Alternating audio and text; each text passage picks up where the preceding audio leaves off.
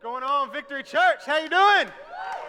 Yes, good morning. Good to see you. Happy middle of July. As Pastor Brian said, we are weeks away from school starting back, and the parents said, Amen. Amen. Them kids get back out of the house. My name is Troy. My wife Darla and I get the incredible privilege to pastor Victory Church. And if you are visiting with us this morning, we just want to say welcome. So glad you could be here. We are about four things here at Victory. We call them our four G's growing, guiding, giving, and going. And so everything we do falls in one of those four categories growing to helping people grow to know God, helping guide people to freedom, helping people have the opportunity to give out of their purpose, and then going and making a difference. And over the past 48 hours or so, our church has been really busy at going and making a difference. On Friday, uh, a group from the church went to the food bank and spent about two and a half hours at the Second Harvest Food Bank packing up groceries and different things that would send out to people who needed food. And then Saturday, uh, a group met here at this facility and did a whole bunch of things for what we call our, our annual serve day. And so we had a group that worked on the teacher's lounge, and we are currently in the middle of renovating the teacher's lounge for the teachers here at Rock Springs Middle. Uh, we'll also send a group that went to the local fire stations and a few assisted living homes and gave food and fruit and candy and treats. And then we had a group that handled landscaping and, and cleaning out of different areas for the school. And so, all throughout this weekend, our church has just been serving its tail off, showing the community about Jesus, showing the community about the message of Jesus. On uh, July 28th, right here in this particular auditorium, we're going to invite the teachers of this school. They will come and we will reveal to them the actual renovation and a few other things. And so this month for us is I Love My City month on top of everything else. And we committed when we launched this church that we wanted to be a church that wasn't just about the inside of the four walls, but the outside. And so we have different things that we're committed to. I, am going to announce something to you next week, actually. I was going to announce it today, but I'm going to wait and announce it next week, something that we're doing. But I do want to highlight this for a second. As you're leaving today, uh, the greeters and, and the auditorium team, they're going to put one of these in your hand. They're only going to give you one. And here's why. Last week we gave you one, and here's why. Because we want you to take the next seven days and find an opportunity. I heard of some people that bought the person behind them Starbucks and then they, they paid for it and gave them this. Uh, I was at lunch at a restaurant and gave a little extra tip and put it in the little, uh, little thing where the money is or whatever. And it's just an opportunity for you to love on somebody in our community and leave them this, letting them know that it's not because you're awesome, but it's because God loves them. Cool? So when you walk out today, they'll give you one of these. Take one of them because I think I can trust you to give out one of them, maybe not 10, but one. And so as you leave, grab one of these and give it out this week. Cool? You can do that? Amen. All right. Hey, if you got your Bibles, open to the book of James. Book of James in the Bible is towards the Old Testament. I'm sorry, towards the, the back of the Bible. Uh, it's in the New Testament towards the towards the end. The book of James is where we've been. And let me give you some, some backstory on James as you're getting there. If you have your Bibles, I encourage you to use that because you can make notes. If you don't, feel free to use your phone. And as Pastor Brian said, it's on the app. James was the half brother of Jesus. And at this particular time, he's pastoring in uh, Jerusalem and he's writing this letter. All the, the local uh, Christians, all, all, the modern day churchgoers have been uh, facing persecution, and so they're spread out. And James is writing this letter, and this letter is what eventually becomes the Bible for us, or a book of the Bible. And he sends it out to all these house churches, and they gather and they get ready to read the letter from James, as we're going to do today. And so they would have read it in whole all the way through. Uh, what we're going to do is what we've been doing is reading parts of it and then applying it to our life. And so every week we've taken a section of it, and today we will finish chapter four. And over the next couple weeks, we will have read the entire book and preached through the book of James. And so what I'm going to do is I'm going to read it, read uh, verses one through twelve in chapter four all the way through, and then I will break it down and we'll apply it to our lives. You ready for the word? Here we go. James chapter four, verses one through twelve. What causes fights and quarrels among you? Don't they come from your desires that battle within you? You desire, but you do not have, so you kill. You covet, but you cannot get what you want, so you quarrel and you fight. You do not have because you do not ask God. And when you ask, you do not receive because you ask with wrong motives, that you may spend what you get on your pleasures. You adulterous people, he got intense real quick. Don't you know that friendship with the world means enmity against God? Therefore, anyone who chooses to be a friend of the world becomes an enemy of God. Or do you think Scripture says that without reason that he, is, that he jealously longs for the Spirit he's caused to dwell in us, but he gives us more grace. That is why Scripture says God opposes the proud but shows favor to the humble. Submit yourselves then to God, resist the devil, and he'll flee from you. Come near to God, and he'll come near to you. Wash your hands, you sinners, and purify your hearts, you double minded. Grieve, mourn, and wail. Change your laughter to mourning and your joy to gloom. Humble yourselves before the Lord, and he'll lift you up. Brothers and sisters, do not slander one another. Anyone who speaks against a brother or a sister or judges them speaks against the law and judges it. When you judge the law, you're not keeping it, but you're setting in judgment on it. For there is only one lawgiver, one judge, and the one who is able to save and destroy. But you, who are you to judge your neighbor? This might have been the heaviest letter that we've read so far from James. And you can kind of sense the hostility in him because what's going on is while he's trying to pastor the churches of that day, he's watching the churches fight with one another, right? So the people he's trying to pastor, the people, now keep in mind, he's talking to mostly Christians. Okay, he's not talking to unsaved people, he's talking to Christians. And most of them are fighting amongst each other. And here's what he's saying Hey, we're not here to win arguments, we're here to win souls, right? And so we need to fix something. This, we, need to, we need to figure this out. And what James is about to do is he's about to give us both the reason and the remedy, both the cause and the cure for the fights that we are dealing with on a daily basis. How many of you, you, you, get in fights occasionally? Anybody here get in fights occasionally? All right, the rest of you are lying. Thank you. Okay, so, so we just get in fights. We fight. It happens. And so here's the very first thing James is asking us, and he answers in this. He's asking, why do we fight to begin with? Why do we fight? Why do we fight with our spouses? Why do we fight with our kids? Why do we fight with our parents? Why do we fight with our coworkers and our boss? Why do we fight with the person on I 24? Why do we fight with the person behind the counter at McDonald's? Why do we fight? This is the very first thing Paul is look, James 4, verse 1. What causes it? Do you know? What, what, what causes the fights that you're facing? Now, listen to me. This is an easy question to answer. I, I, know the answer. You ready? Here's the answer the answer will always be because them, whoever it is, whether it's my spouse, whether it's my kids, what, why are you fighting, Troy? Because they, right? Uh, uh, let, me, let me get you on board with me real quick. I want you to think for a second about your most recent fight. Okay? Get it, get it in your mind. All right, for some of you, it was with your spouse. Some of you, it was with your friends. Some of you, it was with your kids this morning on the way here. Some of you, it was with your parents. Some of you, it was with your, your boyfriend, your girlfriend, your baby mama, you know, it was, it was whatever. Think about your last fight. You got it? Everybody got your last fight? All right. Now, here's the question What caused that fight? I'm betting all of you said, because they, right? Your, your answer was towards them. Anytime my two kids are fighting and I, I intervene, here's what they do. They can be, they can be at each other's throat. And I step in and I go, What's wrong? And here's what they do simultaneously. They go, Well, she, and it's immediately the blame game. Am I right? Make sure I'm talking to the right people this morning. Do y'all deal with this? It's, it's immediately, it's just who we are. Anytime we're in a fight, it's their fault. It just, it's just who we are. But here's what James is saying. He says, hey, when we fight, we tend to quickly jump to self justification when maybe we should be quicker to jump to self examination. Instead of being quick to justify ourselves in a fight, maybe we should stop for a moment and examine ourselves in the fight. When, when we're fighting, what if the fight is because of us? It, it's so easy to put that blame on, on another individual. But James is saying, us as Christ followers, we should be mature enough to know that, hey, there's something going on with me that's causing the fight out here. Make sense?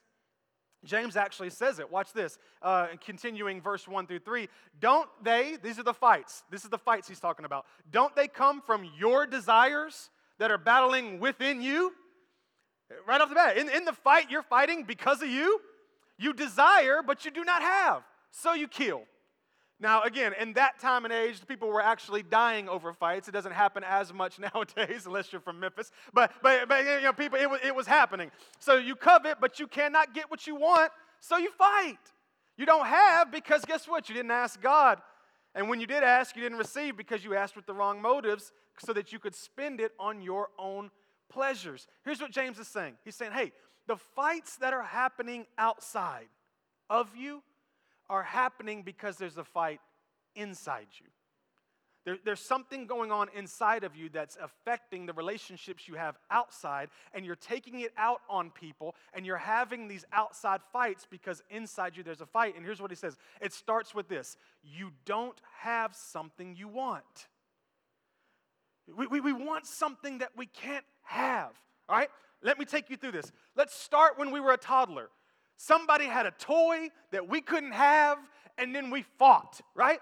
and then you got a little bit older, and now all of a sudden somebody's getting to stay up later, or somebody's getting to play, or somebody's getting to do something that we don't get to do, and we're fighting. And so, as a young kid, we don't want to go to sleep. And then, as a teenager, you don't want to wake up, right? And so, you're fighting because they want you to wake up, and you don't want to wake up. And then, as you continue, it's always, even as an adult, we are fighting today because we want something that we can't have. We wanted something, we expected something, we desired something. We didn't get it, and so we fight with people. We wanted that attention, and we didn't get it, so we started a fight. We wanted that authority, and we didn't get it, so we started a fight. We wanted that raise, we wanted that praise, and we didn't get it, so we started a fight. We wanted empathy, we wanted sympathy, we wanted attention, we wanted affection. We didn't get it, and so we started a fight. James is looking at the church that day and he's saying, Hey, every one of you, you're fighting, but you're fighting because there's something you want that you can't have, and that's the root of it. And then this was surprising to me. He said, You don't have it because you don't ask God. And at first it kind of caught me off guard, but I'm like, Man, he's right. The Bible says that God is the giver of all good gifts. So, so if I want something, I should ask God for it, right? If, if I want attention, I should ask God for it. If I want affection, I should ask God for it. If I want praise or a raise, I should ask God for it. Because if God gives good gifts to his children, I should be what? Asking him first. So James says, Your frustration is already counterfeit because you want something that you can't have, but you're not asking the one who can give it to you. And then there's some of us that go, Well, I have asked. I, I, me, I asked multiple times. And James addresses us too. He says, But you asked with the wrong motives. You wanted it for the wrong reasons. You wanted it for your pleasure. You didn't want it to glorify the kingdom of God. You wanted to glorify the kingdom of you. And because that was the reason you wanted it, guess what? You don't get it. And I'm seeing this cycle that James has given us. I don't know if you ever thought about it before, but it's this constant cycle of frustration going on inside of us where we want something that we can't have, and we either didn't ask God for it or we did ask God for it and He didn't give it to us. And we're frustrated inside, but guess who we're frustrated at really? God. We're really frustrated at God and we don't know how to argue with God, and so we take it out on those around us. And we get mad at the person that's crossing lanes because there's construction on I 24 on 8 o'clock at night when there shouldn't be. Why are we changing four lanes to two lanes on Saturday night? Can somebody help me? And we fight with people, and James is saying, No, no, no, no, you're fighting the wrong fight. And then watch this. Here's what he's saying the wars that are amongst you are a result of the war that's inside you. I never thought about that before. What if the reason why I'm constantly fighting with my spouse or constantly fighting with my kids isn't because they're bad? What if the reason why I'm always fighting with that coworker isn't because they, they want my job? What if the reason why I'm fighting with the person who's over me isn't because I have a problem with authority? What if the reason why I'm constantly fighting with people is because there's a fight going on in here? And I'm not quite sure how to handle this fight, and so, because I'm frustrated by it, I just fight with other people. What if I'm fighting the wrong fight? A few months ago, I was in the gym. I was actually with Scout. We were working out, probably, probably longer than a few months ago, but we were working out and we're sitting there, and this guy comes in, and he just, he obviously seen the guys at the gym that just look angry. You know what I'm talking about? Like they woke up angry. Like maybe they just had like an angry tattooed on their face. And so he comes in and he goes to what was considered the area where you deadlift, okay? So if you know deadlifting, you know deadlifting. And so, so he's in there, and where he is deadlifting, there's a little area right here where he or another person can come and do pull-ups. Okay? So a person can do pull-ups and a person can do deadlifts. They won't touch each other. It might be a little awkward because they might be looking at each other, but there's no interference. All right, just so you know. So the guy's doing deadlifts, and me and Scott are working out. We're just kind of doing our thing and I noticed that that guy, he, he, he's out of shape and he's angry. Just keep that in mind. And that's probably why he's angry. And so, so he, he starts to go somewhere, maybe getting some water or whatever, and this massive guy comes over. I'm talking like seven foot a lot and just, just boom, just ridiculous. You know what I mean? He just comes in and he goes right up to the machine, and I'm thinking, oh no, that dude's not done working out there. And but he goes around the deadlift and he starts doing pull-ups, and I'm like, whoo, okay, this is fun because they won't interfere with each other, or there won't be a murder here today at the YMCA, and so this is going to be okay. And, and, he gets done with his pull-ups, and he, he drops down and he walks away, and the other guy hadn't come back yet. A few minutes go by, he comes back, he does a few more pull-ups. While he's doing pull-ups, this guy comes back. This guy starts yelling across the gym. I'm not done with that machine. Hey, I'm not done with that machine. And I'm thinking, oh, uh oh, it's gonna be bad. And the guy's, he's like doing pull ups with one arm, you know what I mean? He's like, what, what are you talking about? And, and so he gets down and he walks up to him, and, and the big guy's trying to be very respectful, and he's like, hey, look, I, I'm just, you weren't there. I'm not bothering you. I'm doing pull ups. I didn't touch your weights. And the other guy is in his face like this, just, oh, no, no, no, oh, no, no, oh, no, no. And I'm looking at Scout and I'm like, bro, we got to do something. Like there's going to be a death here. And, and, so I put the waist down and I go and I go and I grab the big guy at his waist, okay? Standing, this was his waist. My head is rested on his belly button, okay? and I'm just pushing him like this. I'm just I'm getting my workout just with him. And the whole time he's yelling over my head at this guy. And I'm looking back, and the anger guy still just he ain't moved an inch, you know. But he's just like ah, and I'm pulling him, and all of a sudden the big guy realizes, oh, there's something on me, and so he looks down and he's like, you know, what are you doing? And I was like, no, you can't fight him. You know, this is America. And so I'm pushing him. And he's like, he's like, look.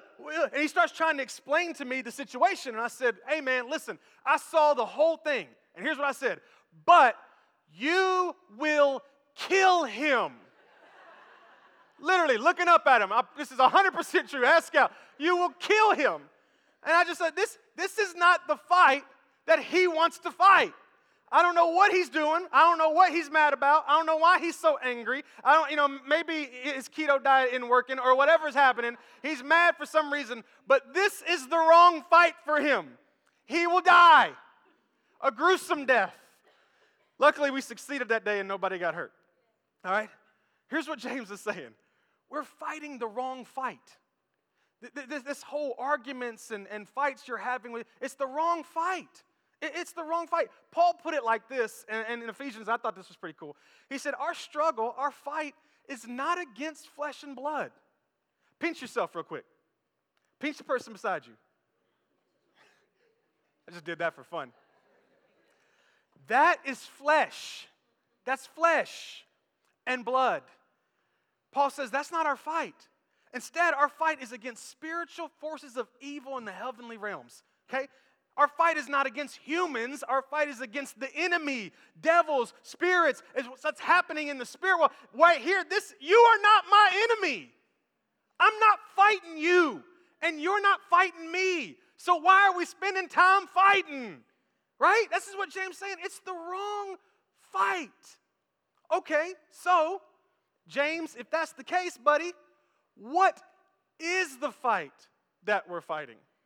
If that's not the fight that we're fighting, if I'm not fighting with my spouse or my kids, what, what, what is the fight that I'm fighting? And here's what James answers. Get ready. He says, This is the fight that's causing your frustration. So go ahead, so go ahead and hit me point two and then go on, go on to uh, James 4 4. There we go. You adulterous people, don't you know that friendship with the world means enmity against God? Therefore, anyone who just chooses to be a friend of the world becomes an enemy of God.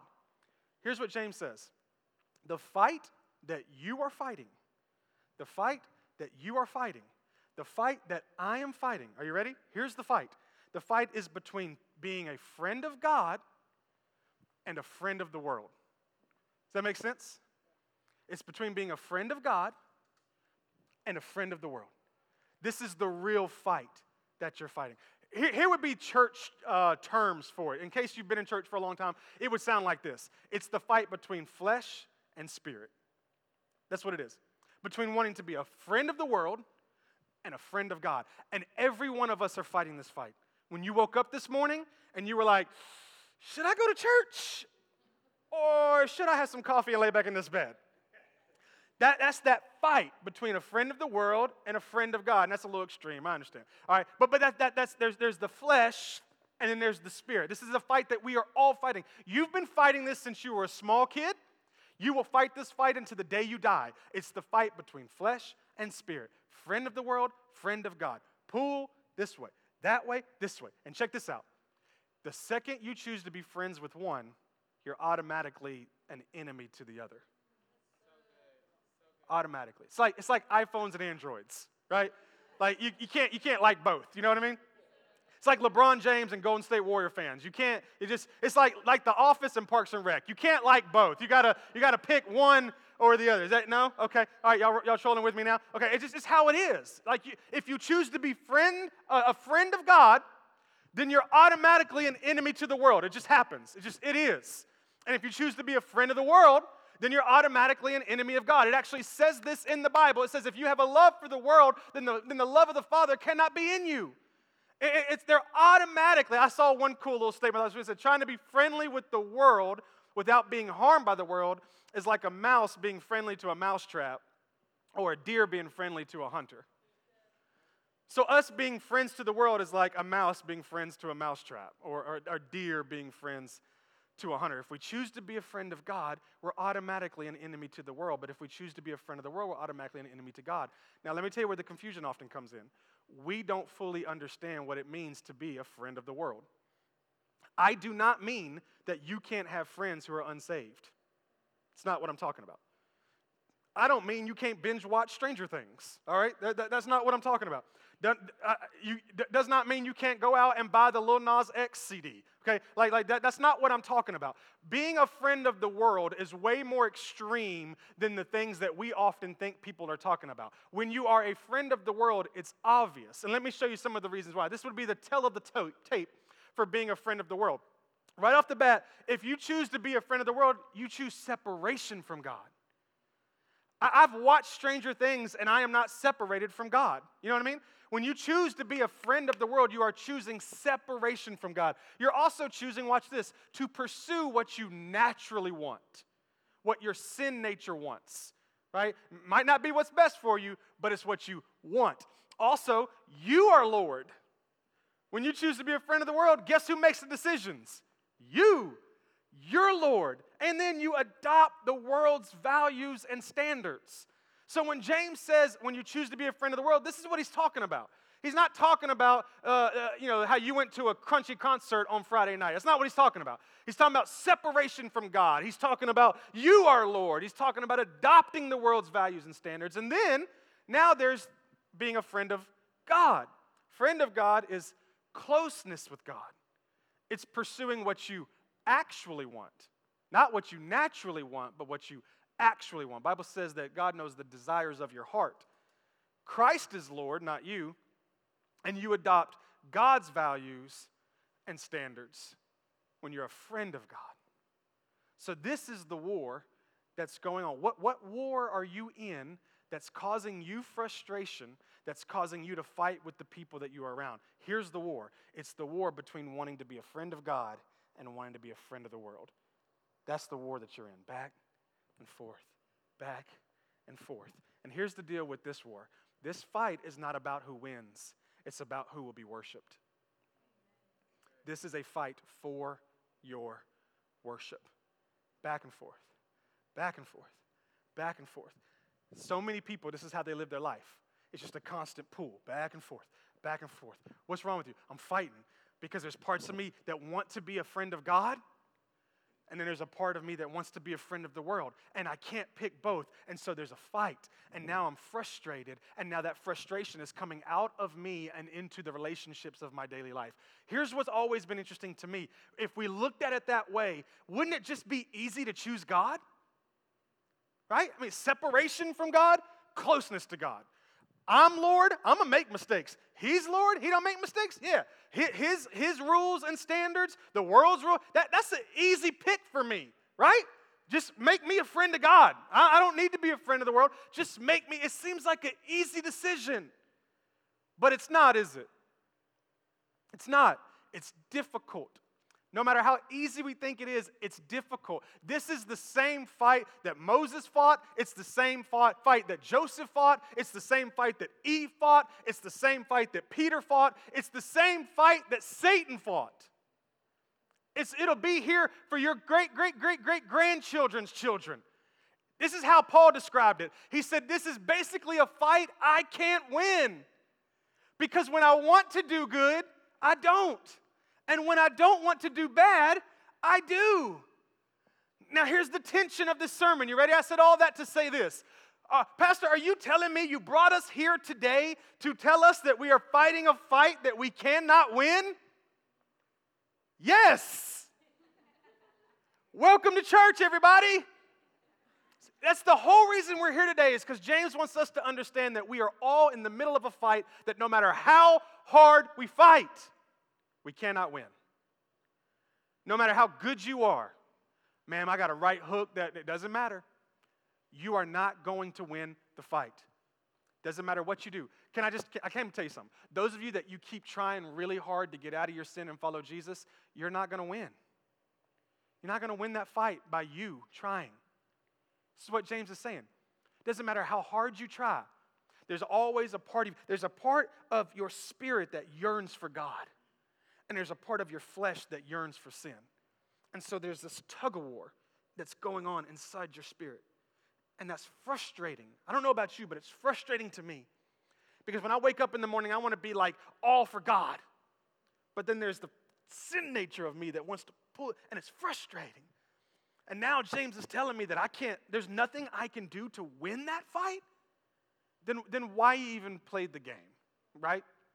You ever played a game and they don't keep score? Why, why are we even playing the game? If, if, if I can't win the fight, why are we even fighting? And this is sweet. James says, hold on, before you throw in the towel, there is a way to win this fight. But it has nothing to do with how good you are at fighting. See, that messes with my head. Because I always thought the person in the room that can fight the best wins the fight. But watch what James says to do 7 and 8. Submit yourselves then to God. You know what that means? Surrender. Surrender to God. See, to us, surrender is a negative thing, right? When we surrender, victory's over. When we surrender, our opportunity to win this stops. That's our mindset of surrender. But what James is saying is when you choose to surrender, your victory doesn't end, it's where your victory begins. Because watch this you choose to surrender, and then because you've surrendered, now you can resist the devil. And you see what it said? Now he will what? Flee. Because you've surrendered your life to God, because you've surrendered your heart to God, now you can resist the devil and he'll flee. And now you can draw near to God and he will draw near to you. I didn't expect James to take this direction. I, I thought it was going to be all about pray more, read more, go to church more, go get every version of the Bible, go take seven communion cups, you know what I mean? Get holy water, holy oil, holy seven up, get it all, and, and just like get, get as spiritual as you can get to win this battle. And James is saying that's the problem. We have communicated to people that we are strong enough to operate this thing that Christ had to die for. And the only answer for all of us is to just put our hands up and say, God, I surrender my life to you. And this is such a sweet moment for the church because I bet they've gotten to a place where they think they've got it figured out. And James has spent four chapters telling them where they're wrong. And he knows that there's potential for them to start thinking, well, I've got to do this, and I've got to do that, and I've got to do this, and I've got to do that. And James says, wait a minute, wait a minute. Just stop and surrender. Just surrender. Everybody that is in this place this morning, God brought you here to tell you this that all you need to do is surrender your life to God. And when you surrender, now you can resist the enemy and he'll flee. And now you can draw near to God and he'll draw near to you. I started thinking about this and reading more through James, and James goes on to say that God is a jealous God. He's jealous for us. And I started thinking about a jealous God that's pursuing us, but then finds us in a place where we don't surrender, where we choose friendship of the world over the friendship of God. You, you ever done that before? Is it just me? So here's this jealous God chasing us And yet, there's times where we choose friendship of the world over friendship of God. And there's a verse in uh, James 4 6 where I saw this, and this is the whole reason I wanted to bring you today is to show you this, where he says, He gives us more grace. And when I read that, I've heard of grace before, but I thought, what is, what is more grace? Right? Like, I understand, if you've been going to this church for any length of time, you understand that Christ gives us grace. But, but, but what is more grace? What, what's, what's more grace? And I was chewing on that all day, all week. What, what is more grace?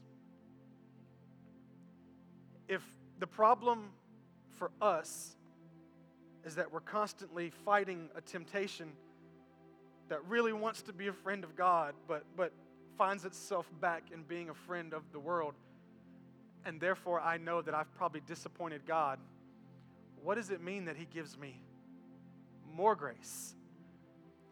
I was praying about it about midweek or so, and the Lord dropped a story in my mind that I wasn't going to share with you, but I felt this morning for Him to tell me that I need to share it with you. And to me, it's, it's the most clear explanation of more grace. But for you to understand the story, I got to tell you a little bit of the backstory. My dad uh, grew up in an abusive home, physically, uh, mentally, verbally abusive. I'll, give you just a couple of stories to, to catch you up. Uh, when he was a toddler, so, so, so when he was a very young baby, his father left, and his mom mar- remarried, so he had a stepdad. And when he was a toddler, I think it was about three or four, they took him as a toddler, nothing but a diaper. They put him in the downtown area where they lived, and they left him with a bag of clothes. Just left him. Uh, mother and stepfather got back in the car. They left. He was, I think he was three, standing in the middle of downtown Moscow, and, and he's got a bag of clothes and he's in a diaper. And they called his grandmother and said, "If you want Gary, he's on the side of the road. Go get him." She went and got him. He lived with her for a few years until she died, and he got put back with his mom and his stepdad, and continued to live with them his mom and stepdad went on to have two kids of their own, and they began to see a lot of favoritism towards those kids and him. They got to live in the house. He had to live in a shed in the backyard.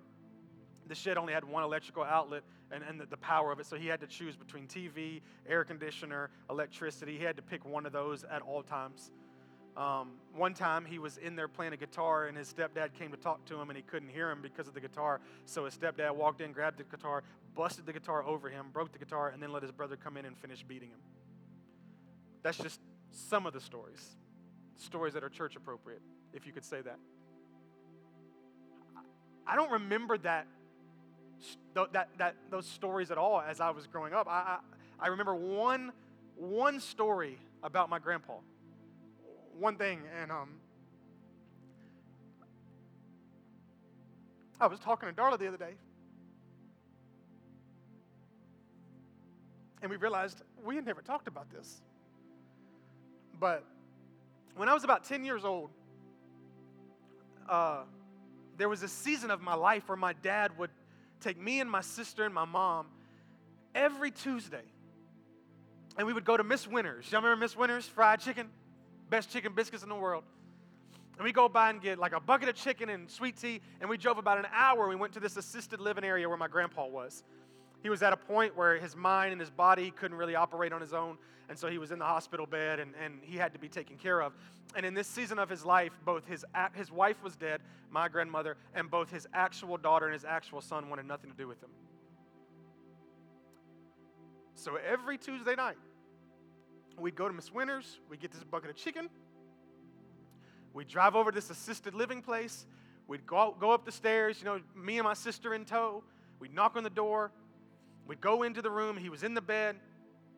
My dad would get him up out of the bed and clean him up, help him get dressed, take him to the bathroom, bring him back to the table. He'd sit down at the table, him, my mom, my sister, my dad, me, and the very first thing, very first words he would speak, he'd look at my dad and he'd go, Are you getting fat? Very first words he'd speak to him. He'd go on, talk bad to my mom, talk bad to my sister. I'm sure he talked bad to me, but I didn't care about him, so I didn't even listen. And he'd go on through this process, and we, he, he wouldn't speak one loving word to my dad, not one. So we'd go on, we'd eat the chicken, clean it all up. My dad would go through, make sure his clothes was good, make sure his room was good. He'd sit down on the couch, watch TV with him for about an hour. And then it was time for bed. He'd tuck him in, get him ready for bed, and then we would leave. We'd leave the assisted living area. We'd get into the car. We'd drive an hour back to our home. And the whole way there, the whole way home, my mom and my dad argued. And my mom would ask, Why do you keep going to that place? He doesn't love us. Why are you loving him? And it would just be this conversation. And guess what? Next Tuesday, we'd get back in the car and we'd go back to Miss Winters and we'd go back to the place. And it was over and over and over. And, and as a boy, I guess I watched it waiting to see the moment that my grandfather broke and kind of recognized and started loving my father back. Kept kind of waiting for that moment. And week after week, you getting fat, Gary? After week after week, it didn't happen. And for over a year, we did this until he passed away. And never once did my grandfather say, Thank you Never once did my grandfather tell him he loved him. And yet every week, we went and got this fried chicken. We spent the gas money to drive an hour. I hadn't thought about that story in years. And I'm praying, I'm asking God, what is more grace?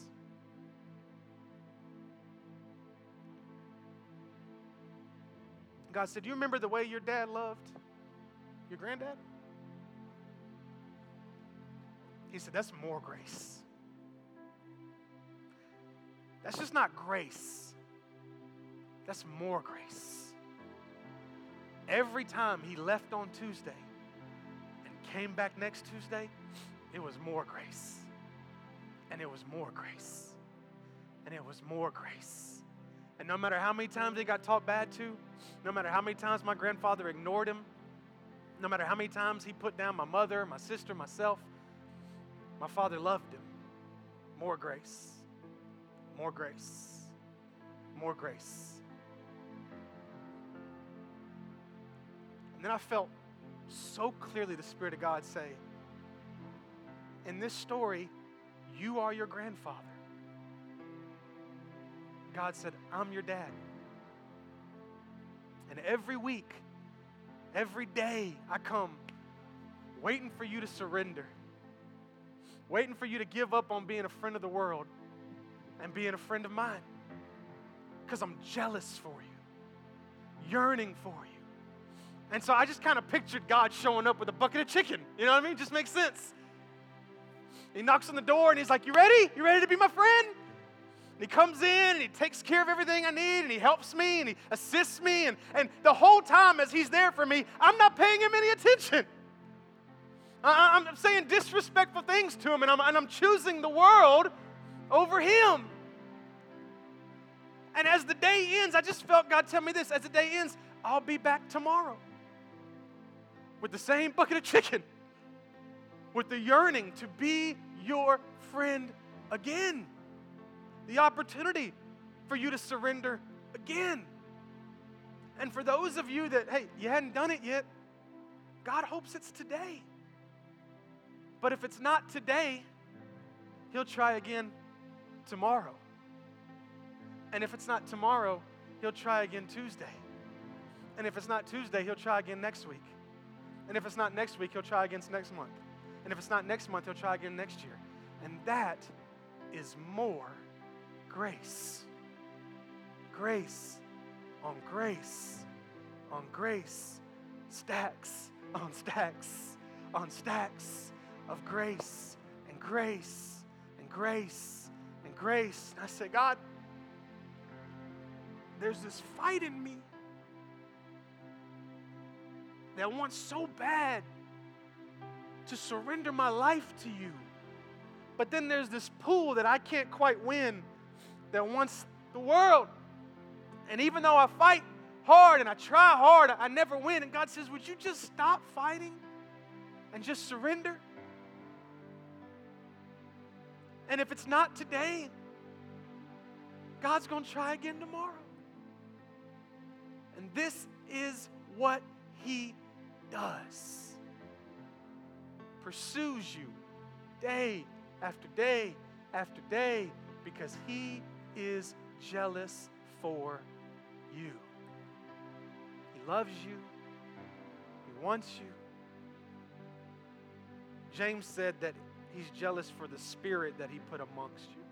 There's a spirit that when you were created, God put in you, and it yearns to be with God. And God yearns to be with it. And therein lies your frustration. Because something in you yearns to be with God, but we keep choosing to stay friends with the world. And it's a fight that we can't win. That if we'll just surrender, we get to experience all of the love and all of the grace of Jesus. And I just wanted to tell somebody this morning today's your day. Today's your day to surrender, to say, God, I'm, I'm through trying to do this. I, I just want you desperately. I keep trying to do it on my own, and it keeps failing. Today's your day. And then I want to talk to one other person real quick. I promise I'm about to close. You're the person that you've messed up so many times that you think surely God has moved on. And I told you that whole story about my dad to show you that if a human being can do it, imagine the grace that God has. Day after day after day after day. Well, I miss it. Doesn't matter. Day after day. It doesn't matter. It's today the day. It's today. God, God, here's what I love. I feel like I feel like God's kind of leaning on the clouds. He's like this, kind of leaning on the clouds, looking. And he's like, Is today the day? Is today the day? And for some of you, you already know. So he's like, Huh? Yes! And then some of you know that it's not quite today, but it's coming. And He's got more grace till we get there.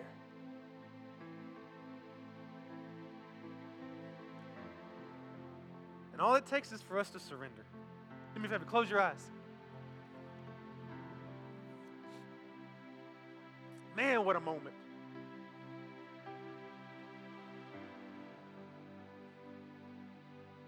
Jesus, we come before you this morning, humble, broken.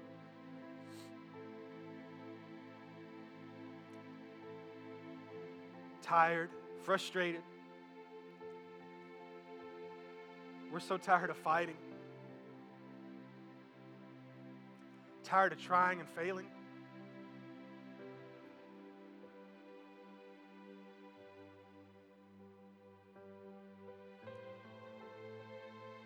And everything in us wants to give up. And here you are telling us, yeah, give up. Stop. But give up in my direction. Surrender to me. Would you stand with me all around this place?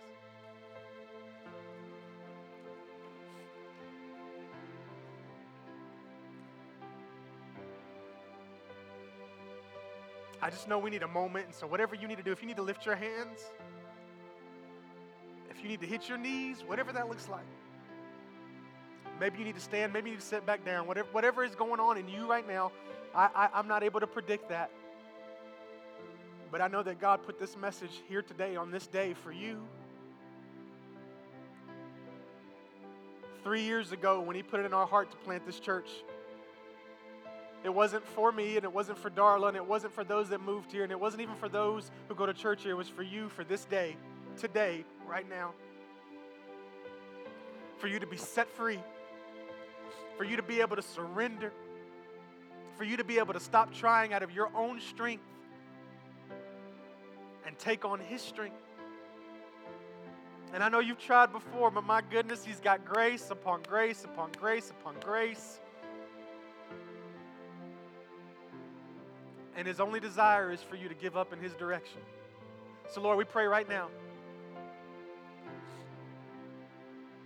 that you would help us do just that. I know there are people in this place, Lord, that everything in them wants to surrender to you, everything in them wants to stop trying out of their own strength.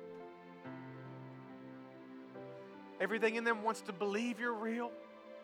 They want to believe that, that everything they've ever heard, and they want to believe this is true, and this is your moment to show yourself to them. This is your moment to reveal yourself to them. Out of a true heart of surrender, God, you can change their life.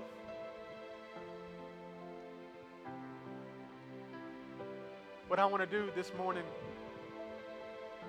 is in a minute I'm going to pray, and when I, when I say amen, our band's going to take us into that little chorus of that song, Stand. And I just want you to make a declaration to God. Whatever that looks like for you, just a moment of surrender.